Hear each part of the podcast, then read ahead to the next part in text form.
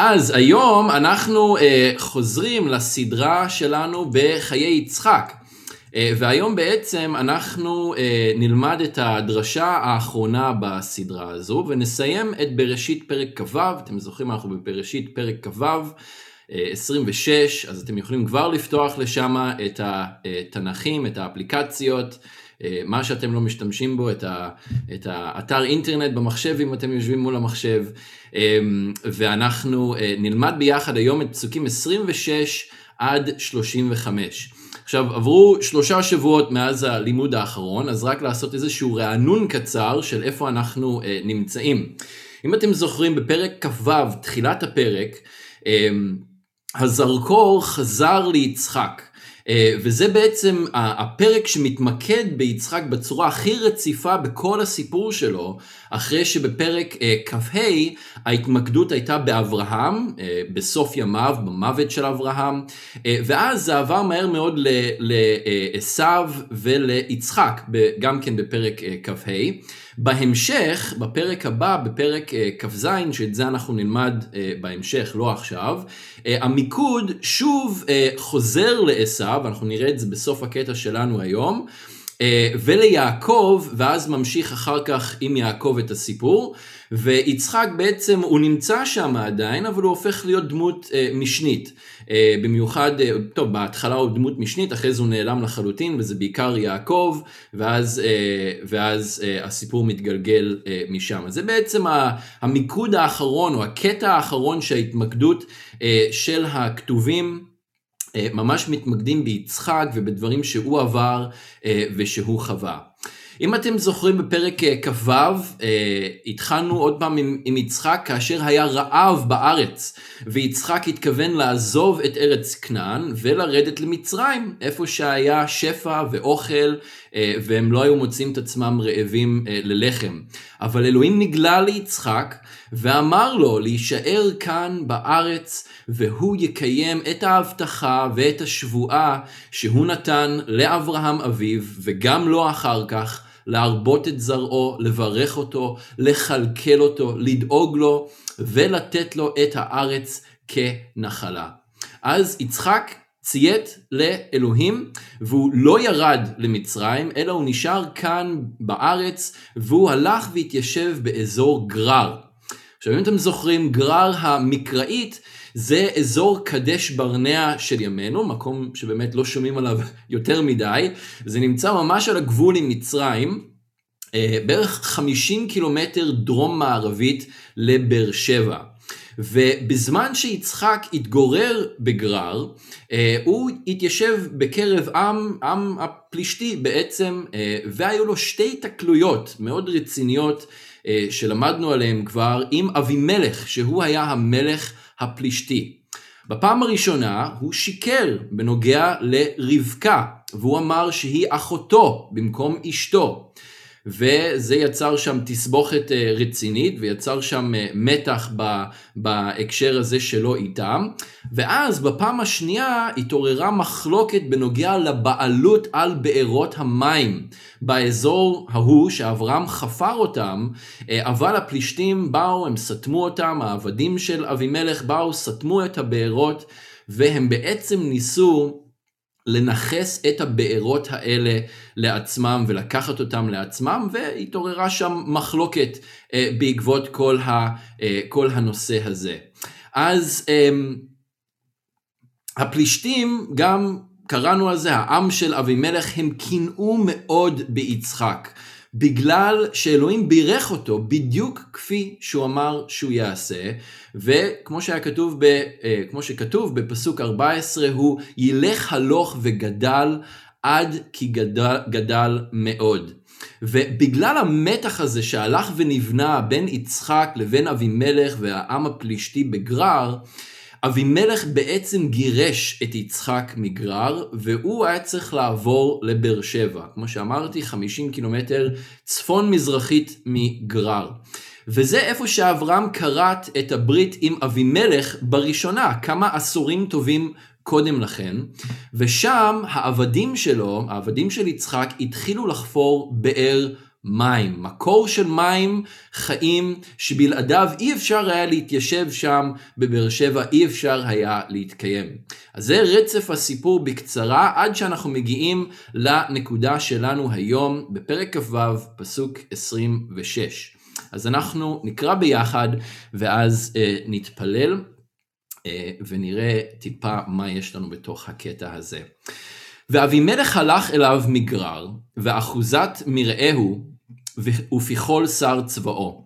ויאמר אליהם יצחק, מדוע באתם אליי, ואתם שנאתם אותי, ותשלחוני מאיתכם? ויאמרו, ראו, ראו ראינו כי היה אדוני עמך, ונאמר תהינה עלה בנותינו, בינינו וביניך, ונכרתה ברית עמך. אם תעשה עמנו רעה, כאשר לא נגענוך, וכאשר עשינו עמך רק טוב, ונשלחך בשלום, אתה, אתה, ברוך אדוני. ויעש להם משתה, ויאכלו, וישתו, וישכימו בבוקר, וישבעו איש לאחיו, וישלחם יצחק, וילכו מאיתו בשלום. ויהי ביום ההוא, ויבואו עבדי יצחק, ויגידו לו על אודות הבאר אשר חפרו, ויאמרו, ויאמרו לו, מצאנו מים. ויקרא אותה שבעה, על כן שם העיר באר שבע עד היום הזה.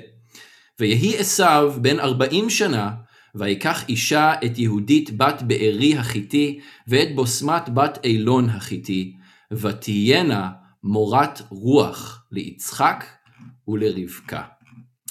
אז זה הסוף של הקטע על יצחק. בואו אנחנו uh, נתפלל ואז uh, נמשיך. אדון, אנחנו uh, מודים לך על uh, דברך. אדון, אנחנו מודים לך שדברך היה מראשית, שדברך היה עם האלוהים ואלוהים היה הדבר.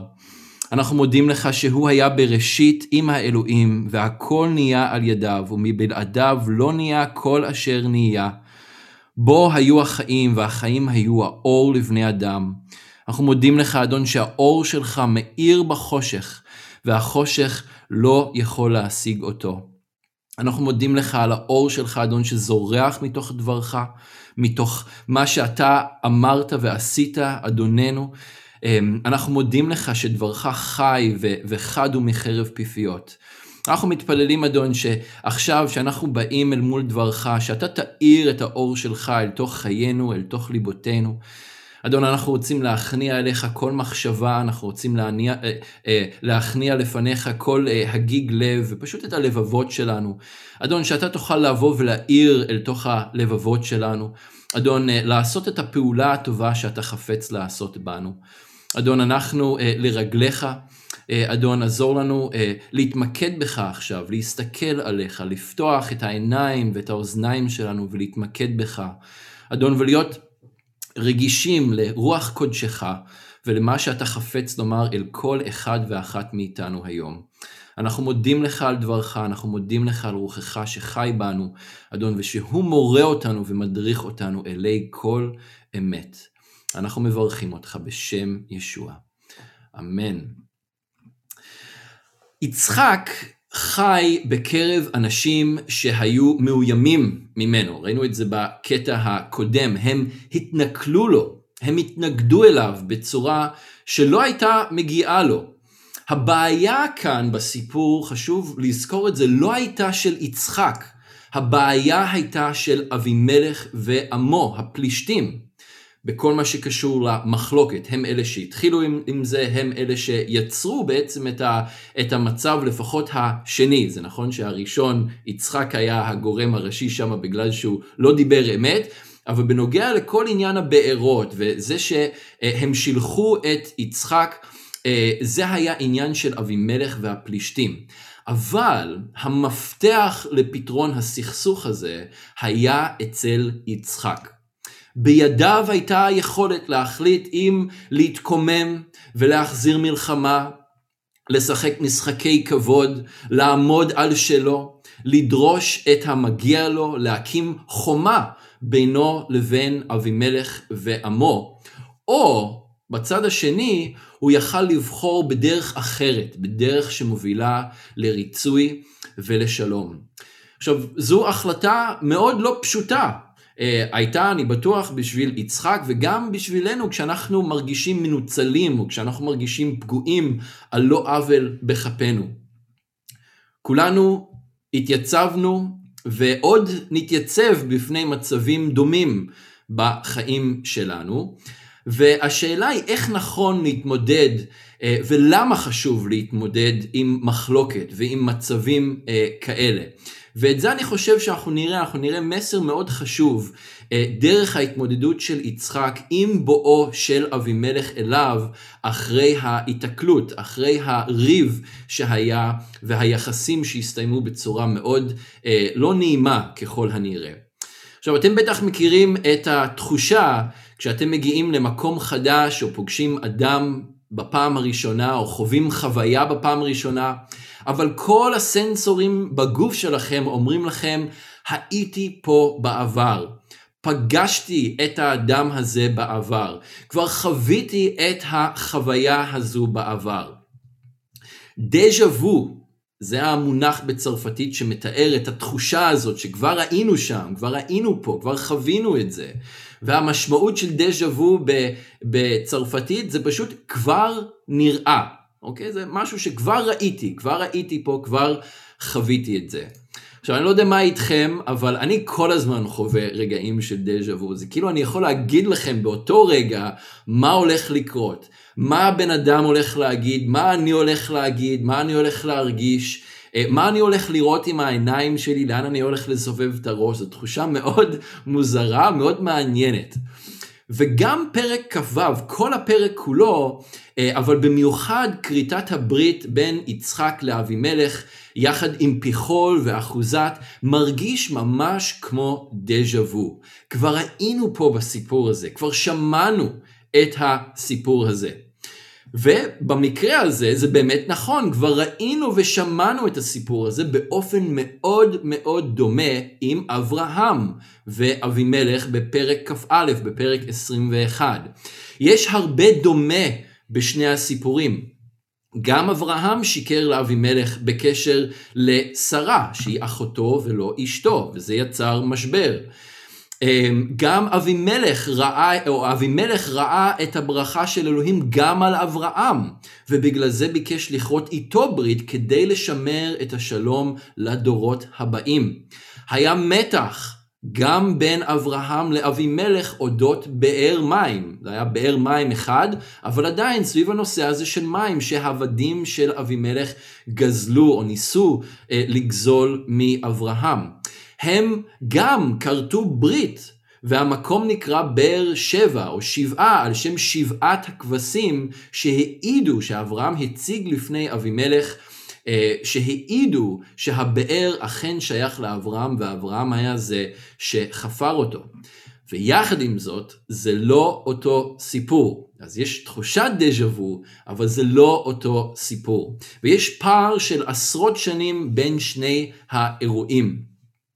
נזכור שהשם אה, אבימלך הוא אה, ככל הנראה תואר, שם תואר כמו למשל פרעה, אוקיי? אז אבימלך זה לא שם, אולי זה נשמע לנו יותר כמו שם מאשר פרעה, אבל זה בעצם שם תואר, וכנראה שגם השם פיחול, אה, שמוזכר שוב גם בקטע שלנו, זה גם שם תואר, עכשיו הוא היה שר הצבא, אז אתם יכולים לדמיין שפיחול אה, זה, זה משהו כמו הרמטכ"ל, אוקיי? הרמטכ"ל, זה כמו שם תואר שכזה.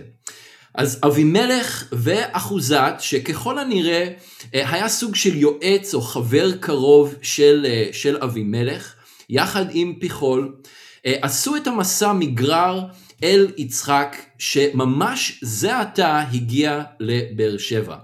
אנחנו יודעים שלא עבר הרבה זמן מאז שהוא הגיע, אולי כמה ימים או שבועות בודדים בין הגירוש או העזיבה של אה, יצחק את גרר לבין ההגעה של אבימלך אליו לבאר שבע. אנחנו יודעים את זה כי הם עוד לא הספיקו לחפור, הם עוד לא מצאו מים, וכמו שאנחנו יודעים, איפה שאין מים, במיוחד באזור כמו באר שבע או באזור הנגב במדבר, אי אפשר להתקיים. אז אולי הם הביאו איתם קצת מים שיכל להספיק להם לכמה ימים של המסע ועד שהם מצאו מים במקום, אבל הם לא היו יכולים לשבת שם לאורך זמן רב מבלי שהם ימצאו מים. אז לא עבר הרבה מאוד זמן, לא יודעים כמה, אבל סביר להניח שמדובר בעניין של ימים. ימים או שבועות אה, בודדים. יצחק ראה אותם מגיעים והוא מסתכל עליהם עם מין סימן שאלה כזה מעל המצח שלו, מעל הראש שלו.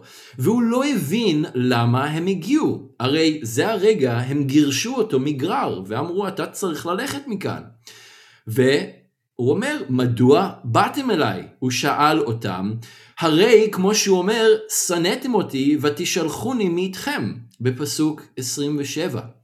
המצב מבחינתו של יצחק היה מאוד מאוד ברור. הם שנאו אותו. שנאתם אותי, כמו שהוא אומר. הם קינאו בו, כמו שקראנו בפסוק 14. הם עשקו אותו, והם היו עוינים כלפיו, ובגלל זה אם אתם זוכרים בקטע הקודם, הוא גם קרא לשני אה, בארות עושק ושטנה. עושק זה גזל, זה כשלוקחים ממך משהו, כשעושקים ממך משהו שלא בצדק, ושטנה זה התנגדות או מכשול, כן? מכאן אנחנו מקבלים גם את המילה שטן, המתנגד. קרא לשני בארות בשמות האלה בגלל מה שהוא חווה עם העם של אבימלך. ובסופו של דבר הם גירשו אותו מהם, הם אמרו אתה צריך ללכת מאיתנו.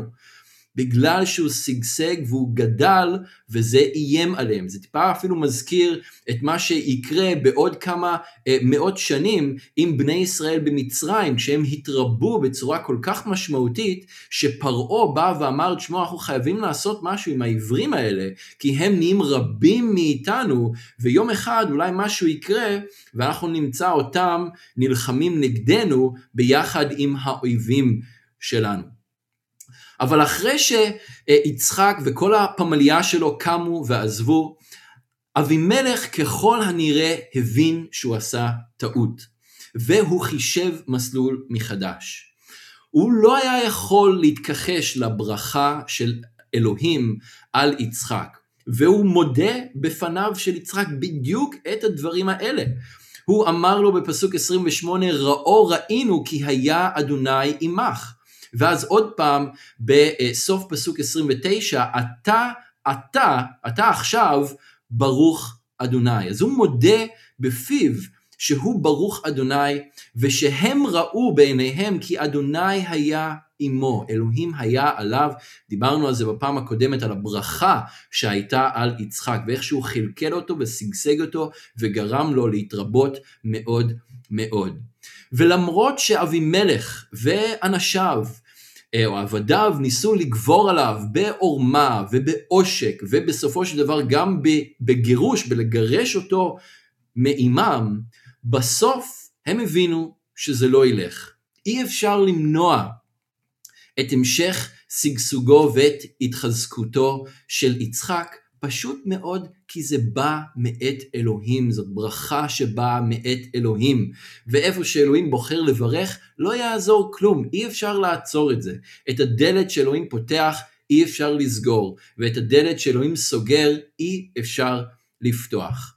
אז טיפה כמו אחד מסרטי הלוני טונס, למי מכם שראה אותם אה, כשהייתם ילדים, היה את יוסמייט סם, שהיה הבחור הזה עם, ה, עם, ה, אה, אה, עם הזקן האדום, כן, ועם השפם האדום, והוא נלחם בבאגס בני, בארנב, ויש להם שם מלחמה ומנסים להרוג או, או לגרש אחד את השני.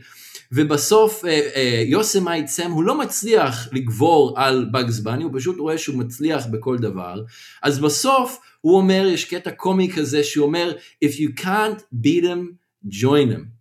אם אי אפשר להביס אותם, הצטרפו אליהם. או במקרה הזה של אבימלך, תכרות איתם ברית של שלום, ותשבו איתם לבטח בשלום. מצב דומה אפשר לקרוא ולראות בספר יהושע פרק ט'. כשאנשי גבעון, שהיו אה, מהיושבים כאן בארץ, בארץ כנען, הם שמעו איך בני ישראל השמידו את יריחו ואת העי. ובניגוד לשאר העמים שכתוב שהם התאחדו יחד כדי להילחם נגד בני ישראל, הם, הגבעונים, החליטו לנסות ולכרות ברית עם יהושע ובני ישראל. עכשיו, הם כנראה הבינו כבר מראש שהם לא יבואו ויכרתו איתם ברית סתם ככה, אז הם עשו את זה בדרך של תרמית ובדרך של עורמה. אם אתם רוצים את הפרטים, לכו תקראו ביהושע פרק ט', אבל יהושע מאוד מתעצבן עליהם, ובעצם הם באים לשם, יהושע ובני ישראל באים כדי להילחם בהם בסופו של דבר. והוא שואל אותם למה הם פעלו בצורה הזו בתרמית ובעורמה. וזאת הייתה התשובה שלהם.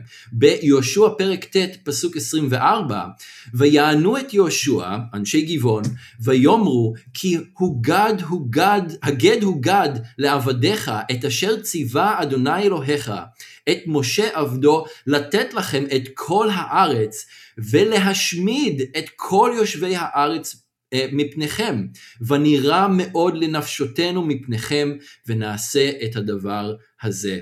אז גם אנשי גבעון הבינו שאי אפשר לנצח, או אי אפשר יהיה לנצח את בני ישראל. למה? כי הם שמעו על מה שקרה, והם שמעו שאלוהים ציווה לתת להם את כל הארץ, ושהוא גם קרא להם להשמיד את כל העמים שישבו פה. אז הם העדיפו לחיות איתם בשלום, מאשר שהם ידעו שהם יבואו ובסופו של דבר יהיה איתם אה, מלחמה. והם החליטו לעשות את זה בדרך של אומה, גם אם זה אומר שבסופו של דבר, הם לא ידעו את זה מראש, אבל שבסופו של דבר הם יהיו חוטבי עצים ושואבי מים, כלומר פשוטי העם או המשרתים של שאר העם שישב כאן בארץ. אה, אבל בסוף הם, הם אומרים לו אחרי הדבר הזה בפסוק 24, הם אומרים אנחנו לרשותך ומה שאתה רוצה לעשות בנו תעשה איתנו, רק תשאיר אותנו בחיים. אז יהושע אה, עושה את זה, הוא הופך אותם לחוטבי עצים ושואבי מים, אבל לפחות הם נשארים בחיים. וזו עוד דוגמה של עם שידע או הבין, אה, אם אי אפשר להביס אותם, אז עדיף להצטרף אליהם. דוגמה קצת יותר עכשווית אפשר לראות בהסכמי אה, אברהם, הנה הבן של אה, ליאת אה, נמצא עכשיו בדובאי בחופשה, ראיתי בפייסבוק, מתן, ו, וזה משהו שעד לפני כמה חודשים זה, זה לא היה אפשרי בכלל, ובשנים האחרונות מי בכלל היה מעלה על הדעת שאפשר לנסוע לדובאי ולבחריין ולאמירויות בכלל, אה, ועכשיו גם מורוקו ומדינות אחרות, אבל גם המדינות האלה, הם הגיעו להבנה שישראל כאן כדי להישאר. די, חלאס, זה לא הולך להסתיים, עם ישראל או מדינת ישראל לא הולכת לשום מקום, היא רק הולכת ומתחזקת, היא רק הולכת ומשגשגת. ונכון, הם לא מכירים שהברכה שנמצאת על מדינת ישראל זה הברכה של אלוהים, ועצם העובדה שאנחנו בכלל נמצאים פה זה נס שאלוהים עשה ואפשר, והנה תכף אנחנו גם חוגגים השבוע את יום העצמאות. אבל הם כן רואים את הפוטנציאל ביחסי שלום ובסחר הדדי, הדדי, ושהוא גדול ועדיף אה, מאשר להיות ביחסים של איבה וביחסים של מלחמה, ולמען העתיד של הילדים שלהם, ולמען העתיד של הילדים שלנו, עדיף לכרות ברית שלום או הסכם שלום. ואני חושב שאבימלך די חשש, אה, והוא היה נואש ליישב את ההדורים בינו לבין יצחק. שימו לב מה הוא אומר בפסוקים 28 ו-29 בקטע שלנו. הוא אומר, תהי נא עלה אה, ברית בינותינו, בינינו וביניך, ונכרתה ברית עמך. אם תעשה עמנו רעה. שימו לב לקטע הזה, אם תעשה עמנו רעה. זה היה המניע של אבימלך ללכת ליצחק בבאר שבע ולבוא אליו ולנסות לכרות איתו ברית וליישר, להסדיר את ההדורים.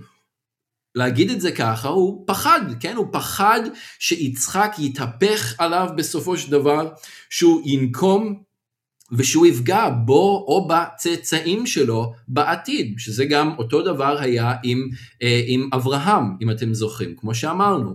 ותראו איך אבימלך הציג את מה שאירע בגרר, כן? כל התקופה הזאת לפני כן, הוא מציג את זה באור קצת אחר, כן? אה, ב- ב- בלשון המעטה, בפס, בהמשך פסוק 29, אה, הוא אמר, כאשר לא נגענוך, וכאשר עשינו עמך רק טוב ונשלחך בשלום.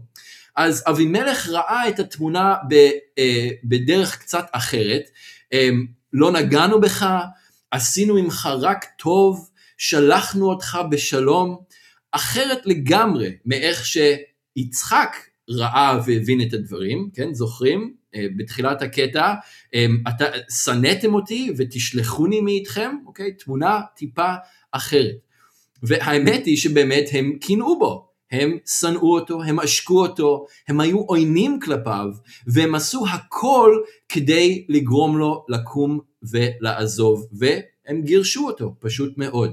עכשיו, אולי אבימלך אה, ניסה להציג תמונה אחרת כדי לרכך במעט את העוינות, אה, הוא לא ידע למה לצפות, אני מניח, עם, עם יצחק, איך הוא יקבל את זה שהוא מגיע אליו עכשיו, אה, ולנסות בכל זאת להדגיש דברים חיוביים שקרו בזמן שיצחק התיישב בגרר. סביר להניח שלא הכל היה רע, אה, אבל אנחנו מקבלים כאן את התמונה אה, של הדברים הפחות טובים, של המתח שנוצר ביניהם.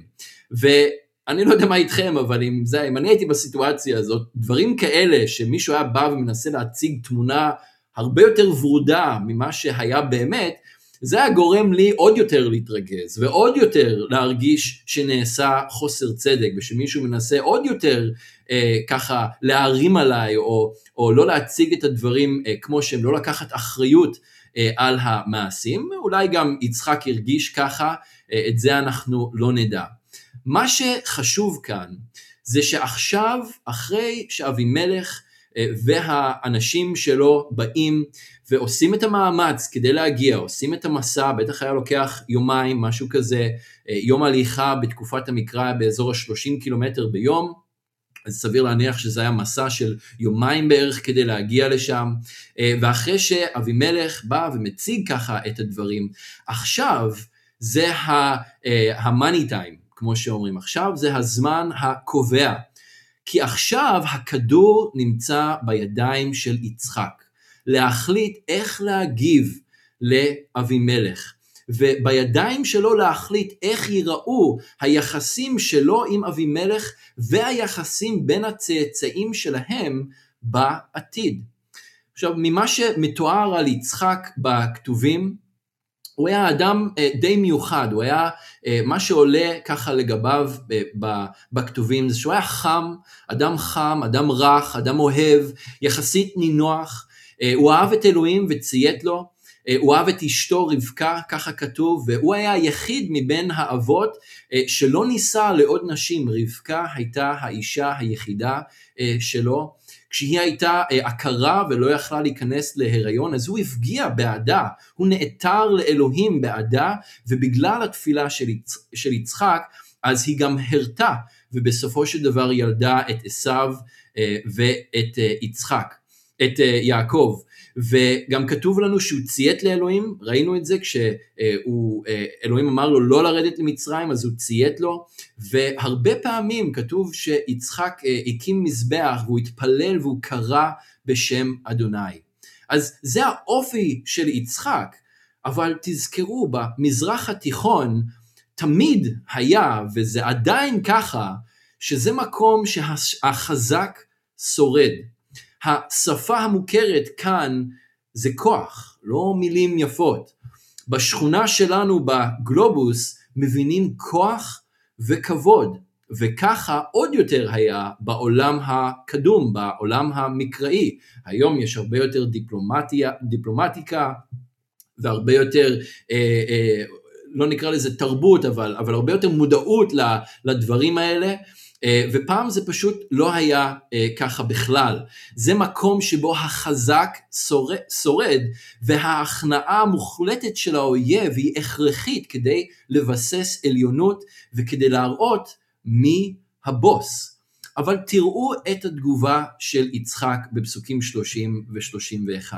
מיד אחרי שאבימלך מסיים את דבריו, כמה שהוא לא מנסה לתת להם איזה זווית או, או לסובב אותם בדרך אה, אחרת ממה שהיה באמת, יצחק כתוב מיד, ויעש להם משתה, ויאכלו וישתו וישכימו בבוקר, וישבעו איש לאחיו, וישלחם יצחק וילכו מאיתו בשלום. יצחק לא נקם, יצחק לא התווכח או התנצח איתם על מי צדק ומי לא צדק, ומי סתם את הבארות ומי חפר את הבארות, הוא לא נכנס איתם לכל הדבר הזה.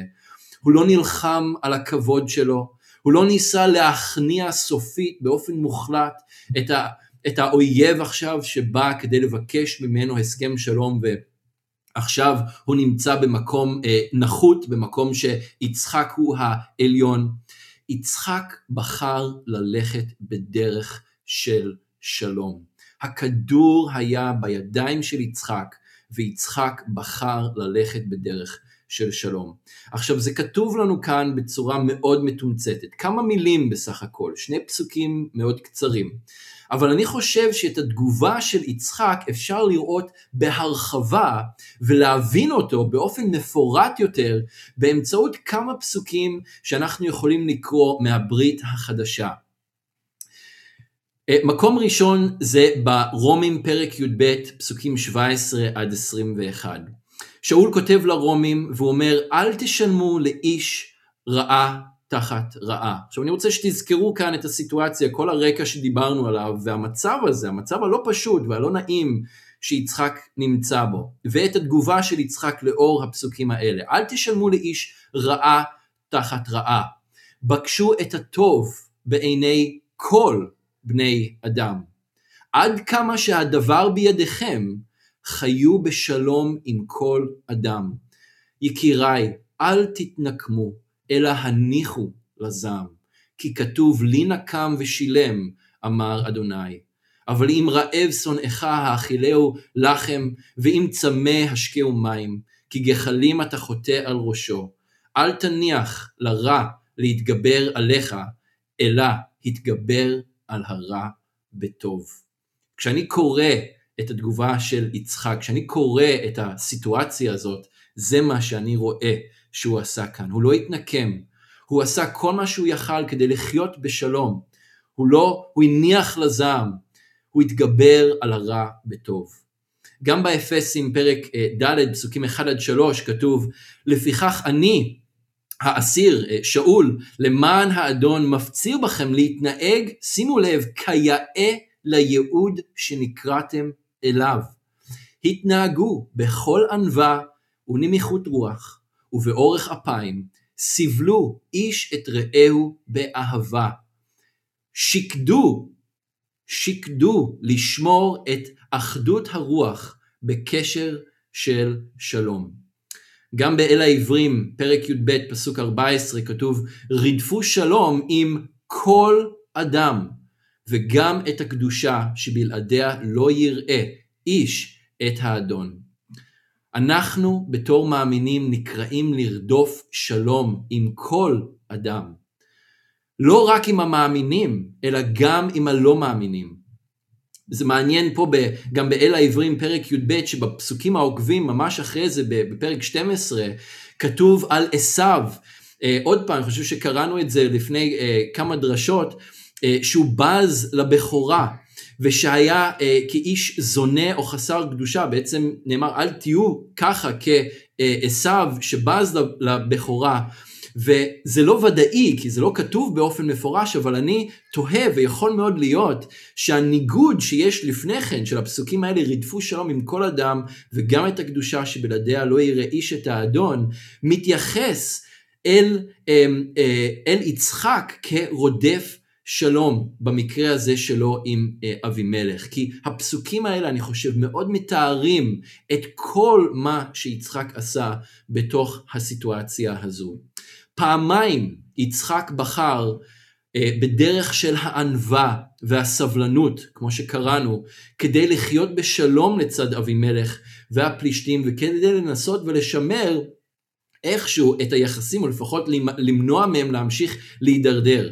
בפעם הראשונה זה היה כשהוא עזב את גרר ועבר לבאר שבע. עם כל מה שעשו לו, עם כל מה שהוא חווה שם, עם כל האי נעימות וכל אה, הקושי שאין ספק שהיה לו שם, יצחק יכל להחליט להישאר ולהילחם על מה שהיה שייך לו. הרי הוא גדל והתחזק מהפלישתים כמו שגם אבימלך אמר בפסוק 16 כשהוא אמר לו לך מעימנו, כן, בגירוש כשהוא מגרש אותו, לך מעימנו כי עצמת ממנו מאוד.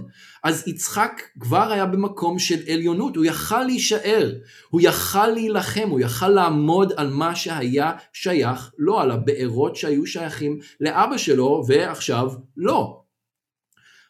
שוב, אני לא יודע מה איתכם, אבל זה מה שאני הייתי עושה בבשר שלי, אני, הסטפן העצמי, זה מה שאני הייתי עושה, נשאר ונלחם על מה ששלי.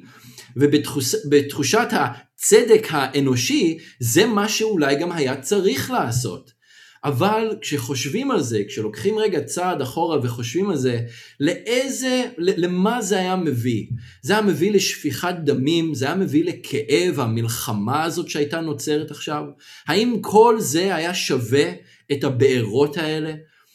כשאנחנו חושבים על מצבים דומים אולי שאנחנו חווים היום, האם זה שווה, הריב שווה את ההפסד של מערכת היחסים לעמוד על שלי? להילחם על מה שאולי אני יודע ומרגיש שנכון שייך לי, אבל האם זה שווה את מערכת היחסים עם אותו אדם שאנחנו חווים את המחלוקת הזאת? האם זה שווה את הקידום בעבודה? האם זה שווה את הזכייה בתחרות או כל דבר אחר שעומד על כף המאזניים פה? זה נושא חשוב שצריך לשקול אה, אותו במצבים כאלה. הפעם השנייה הייתה כאן, עכשיו, כשאבימלך ואנשיו באו ליצחק במיוחד אני חושב אחרי שהם ניסו ליפייף את מה שקרה באמת.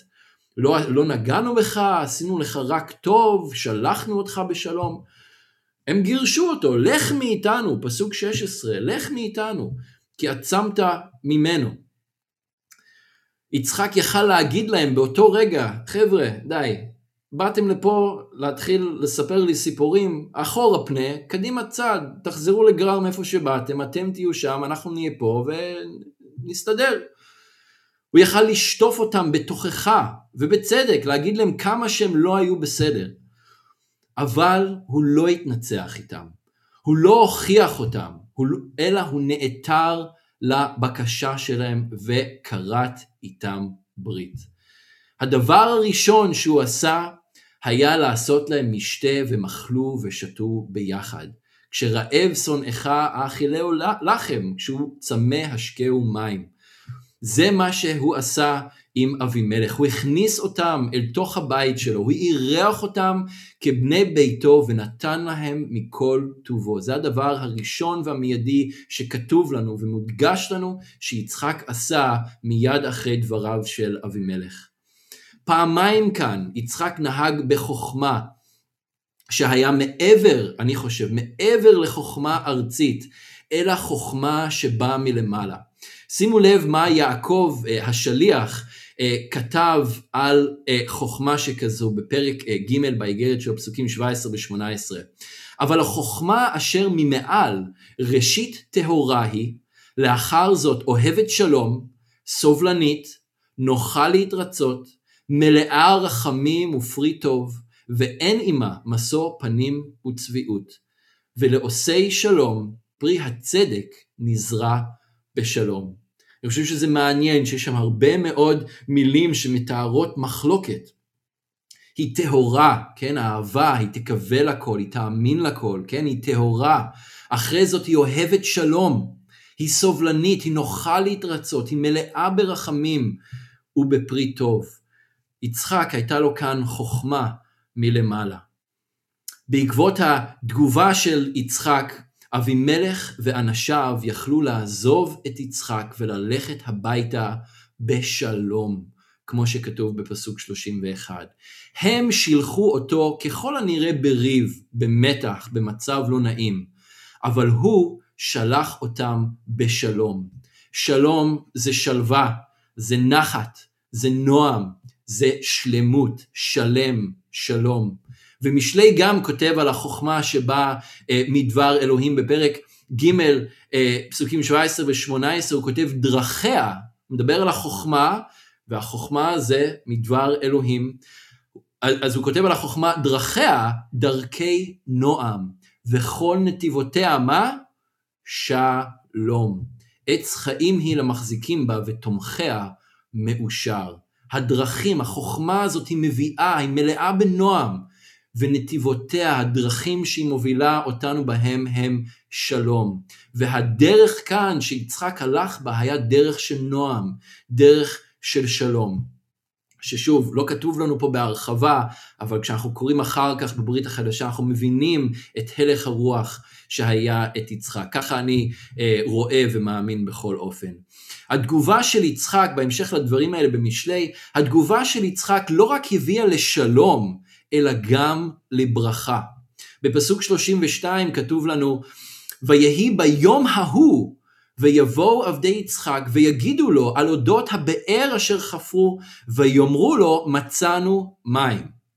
איזה פלא, איזה צירוף מקרים שבדיוק ביום ההוא של הפיוס שיצחק בחר בדרך של שלום ושהוא שילח אותם בשלום ועכשיו יש שלום בין שני העמים האלה בדיוק באותו יום של ריצוי העבדים שלו מצאו מים. שזה מקור של ברכה, מקור של חיים. אז זה לא כתוב באופן מפורש, אבל אני חושב שזה איזשהו רמז או אינדיקציה לברכה של האדון, של אלוהים, שבאה על יצחק בעקבות ההחלטה שלו ללכת בדרך של שלום, כי הוא יכל לבחור בדרך אחרת. עכשיו נעשה שלום בין שני הגברים האלה, ויצחק יכל להתיישב בבאר שבע, בשלום ובנחת, מספיק רחוק מגרר ככה שלכל עם יהיה את המרווח שהם כולם, שניהם היו מאוד uh, צריכים, אבל עדיין מספיק קרוב כדי להיות שכנים שחיים יחד ביחסי שלום ואחווה. ויצחק אה, מחדש או חידש את הבאר, הוא קרא לו שבעה, בדיוק כפי שעשה אביו לפניו, וזה למעשה באר שבע, העיר באר שבע, אה, עד אפילו היום הזה. לצערו של יצחק זה לא נגמר בסוף טוב הכל טוב. זה היה מצוין אם זה היה מסתיים כאן, אבל זה לא מסתיים כאן. ואקורד הסיום בקטע הזה הוא צורם והוא כואב מאוד.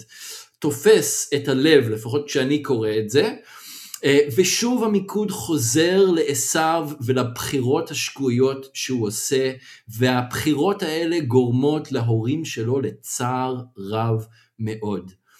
הבחירה של עשו בנשים לא הייתה טובה. הוא נישא לשתי נשים חיתיות, נשים, העם החיתי, הם היו מעמי כנען, אוקיי, מהעמים ש, שגרו כאן בארץ כנען, אה, והדרכים שלהם היו מאוד מאוד אליליות, מאוד נגדו את דרכיו של אלוהים ואת דרכם של האבות, בגלל זה אברהם התעקש שיצחק לא יינשא לאישה מבנות כנען, אלא לאישה מבית אביו, ובגלל זה הוא גם שלח את אליעזר, אתם זוכרים את הסיפור שלמדנו אה, ביחד בהרחבה, שהוא הלך ומצא את רבקה, אישה בשביל בנו יצחק, ורבקה גם כן בסופו של דבר גם רבקה גם יצחק מבקשים את זה עבור יעקב בפרק אה, כ"ז 46 בהמשך עוד נגיע לזה ופרק כ"ח פסוק 1 ואני סבור שמה שהם רצו בשביל יצחק הם גם רצו בשביל עשו הם גם לא רצו שהוא יישא לאישה מבנות אה, עמי הארץ גם אם זה לא כתוב באופן מפורש. אבל כאן ההחלטה של עשו הביאה לאווירה עכורה בתוך המשפחה. ותהיינה מורת רוח ליצחק ולרבקה. הם לא הסתדרו, הכלות שלהם, הנשים של עשו, לא הסתדרו עם יצחק ועם אה, רבקה. ככל הנראה זה היה באמת סביב המנהגים ו- וכל העניין הזה, והן היו מורת רוח להן. היה היו התנגשויות, הדברים לא הסתדרו שם. וזה גם כמובן הכין את הקרקע לאירוע שיביא הרבה מאוד כאב ושברון לב, לקרע עמוק ושנאה ואיבה בין שני האחים, בין שני בני יצחק ורבקה, שיימשך אה, שנים ארוכות. וזה רק, רק מדגיש שוב את החשיבות שיש להחלטות שלנו היום ואת ההשלכות מרחיקות הלכת שיכולות להיות להחלטות שלנו למשך שנים ארוכות ודורות שלמים. ואני שוב מחזיר אותנו להחלטה של יצחק כאן, כי אם הוא היה הולך בדרך אחרת, זה היה משפיע עליו ועל ילדיו ועל אבימלך ועל הילדים והצאצאים של אבימלך אי אפשר לדעת לכמה דורות ואיזה כאב ואיזה אה, איבה ושפיכות דמים אה, האיבה הזאת הייתה מביאה אם יצחק היה בוחר לא בדרך של פיוס ולא בדרך של שלום אלא בדרך של מלחמה או אה, המשך הסכסוך או מה שזה אה, לא יהיה. אז מה אנחנו uh, לוקחים מזה היום? אני חושב שכולנו יכולים להיזכר באירועים כמו uh, זה שחווה uh, יצחק, אולי לא בדיוק אותו דבר, אבל אירועים שאולי מישהו עשה לנו עוול, שהרגשנו שמישהו לקח מאיתנו משהו שלא בצדק, או שהואשמנו שלא בצדק, או שהתייחסו אלינו לא כראוי, בין אם זה בדברים גדולים, וכאן באמת היה דבר גדול, ובין אם זה בדברים אולי קטנים יותר, שוליים יותר, אבל בכל זאת דברים שגורמים לנו להרגיש אה, לא, לא נעים, דבר, אה, דברים שגורמים לנו לפגיעה. והעיקרון הזה של חיים בשלום עם כל בני האדם, מאמינים ולא מאמינים כאחד, עד כמה שהדבר תלוי בנו. שוב, אי אפשר להכריח אנשים להתרצות, אבל אנחנו יכולים לעשות את הצעד הראשון, ועל אחת כמה וכמה אם מישהו כבר בא אלינו כדי להתרצות. אז עד כמה שהדבר תלוי בנו, ובמיוחד, במיוחד בינינו, אחים ואחיות במשיח, בתוך גוף המשיח, בכל גוף המשיח, לא רק בתוך קהילת כרם אל, אה, לשמור על אחדות הרוח בקשר של שלום. זה לא רק עצה ארצית נבונה, אלא דרך האדון וחוכמה שבאה ממנו, כמו שראינו בהרחבה אפילו. ואולי זה מזכיר לכם אנשים בחיים שלכם עכשיו, אה, ואם לא עכשיו, אולי אתם תזכרו בזה בעתיד כשתתעורר איזושהי מחלוקת. אה, אולי זה אנשים בתוך הגוף מאמינים, אולי זה אנשים לא מאמינים בעבודה, שכנים, חברים לא מאמינים, משפחה, לא משנה מה. שהמפתח לשכינת שלום, להשכנת שלום, נמצא בידיים שלכם, כמו שזה היה עם יצחק. ואני רוצה להפציר בכם היום, נצלו את זה שהמפתח נמצא בידיכם, לא כדי לכעוס ולא כדי להתנקם, אלא להניח לזעם, כמו שקראנו, להניח לזעם, להתפייס ולעשות את המאמצים כדי להשכין את השלום. כי כשאנחנו משכינים שלום, אנחנו נהיים שלמים. האנשים האחרים נהיים שלמים גם כן, ואני מאמין שברכת האדון תבוא עליכם גם כן. אז בכך אנחנו מסיימים את הסדרה שלנו על אה, חיי יצחק, אה, וזה מסתיים, כן, במשהו אולי קצת כואב עם עשיו, אבל אני חושב שהמסר כאן זה מסר חשוב, וזה מסר טוב, וזה מסר מעודד. ויצחק נותן לנו כאן דוגמה נפלאה של מישהו שהולך בחוכמת אלוהים ומביא לריצוי ולהשכנת שלום.